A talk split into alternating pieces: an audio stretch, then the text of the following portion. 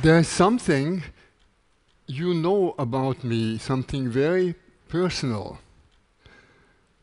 And there's something I know about every one of you that's very central to your concerns. There's something that we know about everyone we meet anywhere in the world on the street that is the very mainspring of whatever they do and whatever they put up with. And that is that all of us want to be happy. In this, we are all together. How we imagine our happiness, that differs from one another. But it's already a lot that we have all in common that we want to be happy. Now, my topic is gratefulness.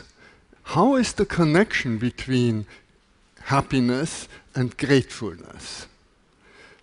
Many people would say, well, that's very easy. When you are happy, you are grateful. But think again. Is it really the happy people that are grateful? We all know quite a number of people who have everything that it would take to be happy, and they are not happy because they want something else, or they want more of the same. And we all know people who have lots of misfortune misfortune that we ourselves would not want to have. And they are deeply happy. They radiate happiness. We are surprised. Why? Because they are grateful. So it is not happiness that makes us grateful, it's gratefulness that makes us happy. If you think it's happiness that makes you grateful, think again. It's gratefulness that makes you happy. Now, we can ask what really do we mean by gratefulness and how does it work? I appeal to your own experience. We all know from experience how it goes. We experience something that's valuable to us. Something's given to us that's valuable to us. And it's really given. These two things have to come together. We have to, it has to be something valuable and it's a real gift. You haven't bought it, you haven't earned it, you haven't traded it in, you haven't worked for it, it's just given to you. And when these two things come together, something that's really valuable to me, and I realize it's freely given, then gratefulness spontaneously rises in my heart happiness spontaneously rises in my heart. That's how gratefulness happens. Now, the key to all this is that we can not only experience this once in a while, we can not only have grateful experiences, we can be people who live gratefully grateful living, that is the thing. And how can we live gratefully? By experiencing, by becoming aware that every moment is a given moment, as we say. It's a gift. You haven't earned it, you haven't brought it about in any way. You have, you have no way of assuring that there will be another moment given to you. And yet, that's the most valuable thing that can ever be given to us. This moment with all the opportunity that it contains. If we didn't have this present moment, we have, wouldn't have any opportunity to do anything or experience anything. And this moment is a gift. It's a given moment, as we say. Now, we say the gift within this gift is really the opportunity what you're really grateful for is the opportunity, not the thing that is given to you, because if that thing were somewhere else and you didn't have the opportunity to enjoy it, to do something with it, eh, you wouldn't be grateful for it. Opportunity is the gift within every gift. And we have this saying opportunity knocks only once. Well, think again.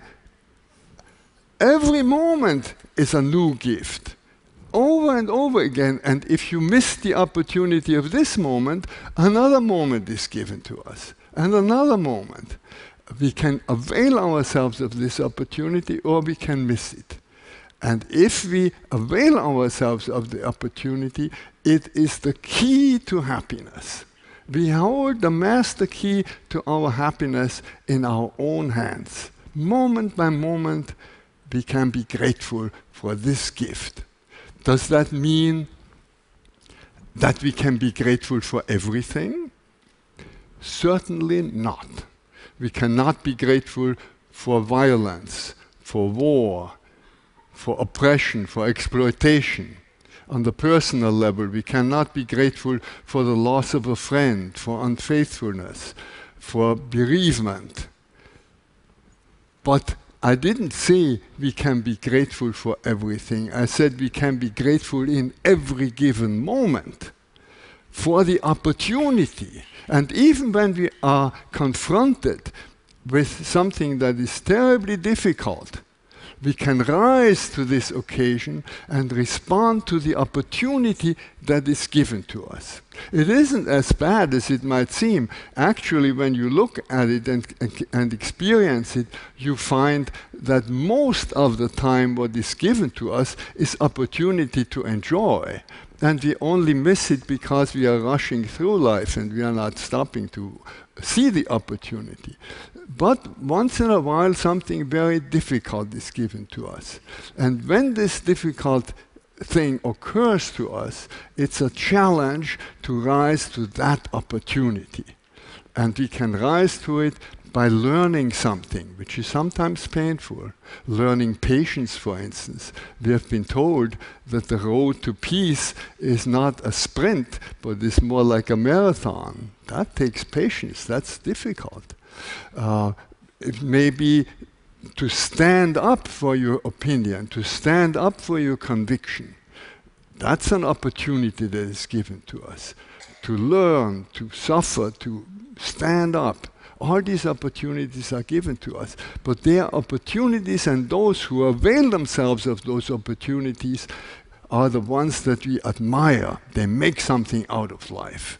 And those who fail uh, get another opportunity. We always get another opportunity. That's the wonderful richness of life. So, how can we find a method that will harness this? How can each one of us find a method for living gratefully, not just once in a while being grateful, but moment by moment to be grateful? How can we do it? It's a very simple method. It's so simple that uh, it's actually what we were told as children when we learned to cross the street. Stop, look, go. That's all. But how often do we stop? We rush through life. We don't stop. We miss the opportunity because we don't stop. We have to stop. We have to get quiet. And we have to build stop signs into our lives. When I was uh, in Africa some years ago and then came back, I noticed water in Africa, where I was, I didn't have drinkable water. Every time I turned on the faucet, I was overwhelmed. Every time I clicked on the light, I was so grateful. It made me so happy. But after a while, this wears off. So I put little stickers on the light, on the light switch and on the water faucet, and every time I turned on, water. So we, uh, leave it up to your own imagination. You can find whatever works best for you, but you need stop signs in your life. And when you stop, then the next thing is to look. You look, you open your eyes, you open your ears, you open your nose, you open all your senses for this wonderful richness that is given to us. There's no end to it, that, that is what life is all about. To enjoy, to enjoy what is given to us. But then we can also open our hearts, our hearts for the opportunities, for the opportunities also to help others, to make others happy, because nothing makes us more happy than when all, all of us are happy. And when we open our hearts to the opportunities, the opportunities invite us to do something. And that is the third. Stop, look, and then go and really do something.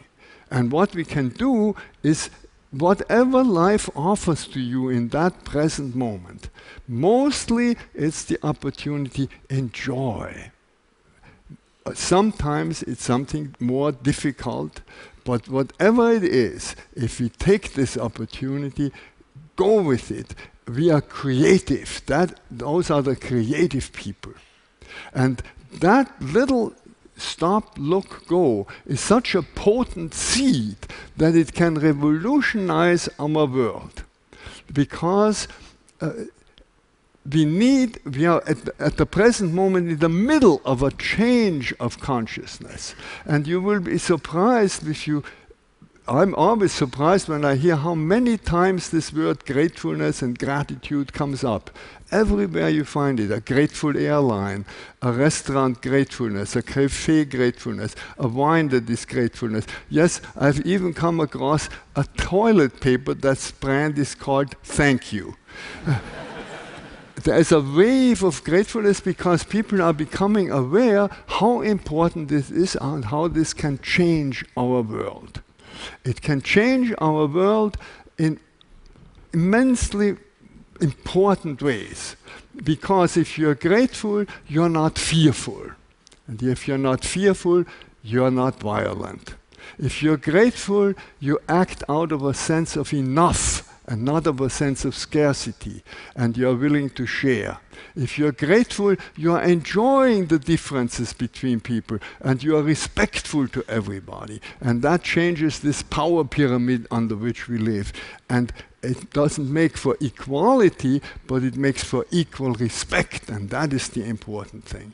The future of the world will be a network, not a pyramid, not a pyramid turned upside down. The revolution of which I'm speaking is a non-violent revolution, and it's so revolutionary that it even revolutionizes the very concept of a revolution. Because the normal revolution is one where the power pyramid is uh, turned upside down, and those who were on, on the bottom are now on the top, and are doing exactly the same thing that the ones did before. What we need is a networking of smaller groups, smaller and smaller groups who know one another, who interact with one another, and that is a grateful world. A grateful world is a world of joyful people. Grateful people are joyful people. And joyful people, the more and more joyful people there are, the more and more we'll have a joyful world. We have a network for grateful living, and, and it has mushroomed. We, were, we couldn't understand it why it mushroomed. We have an opportunity for people to light a candle for when they are grateful for something. And there have been 15 million candles lit in one decade.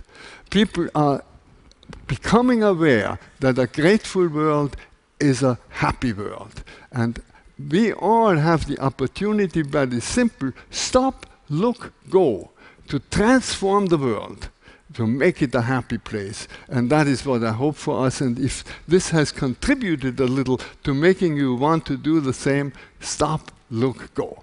Thank you.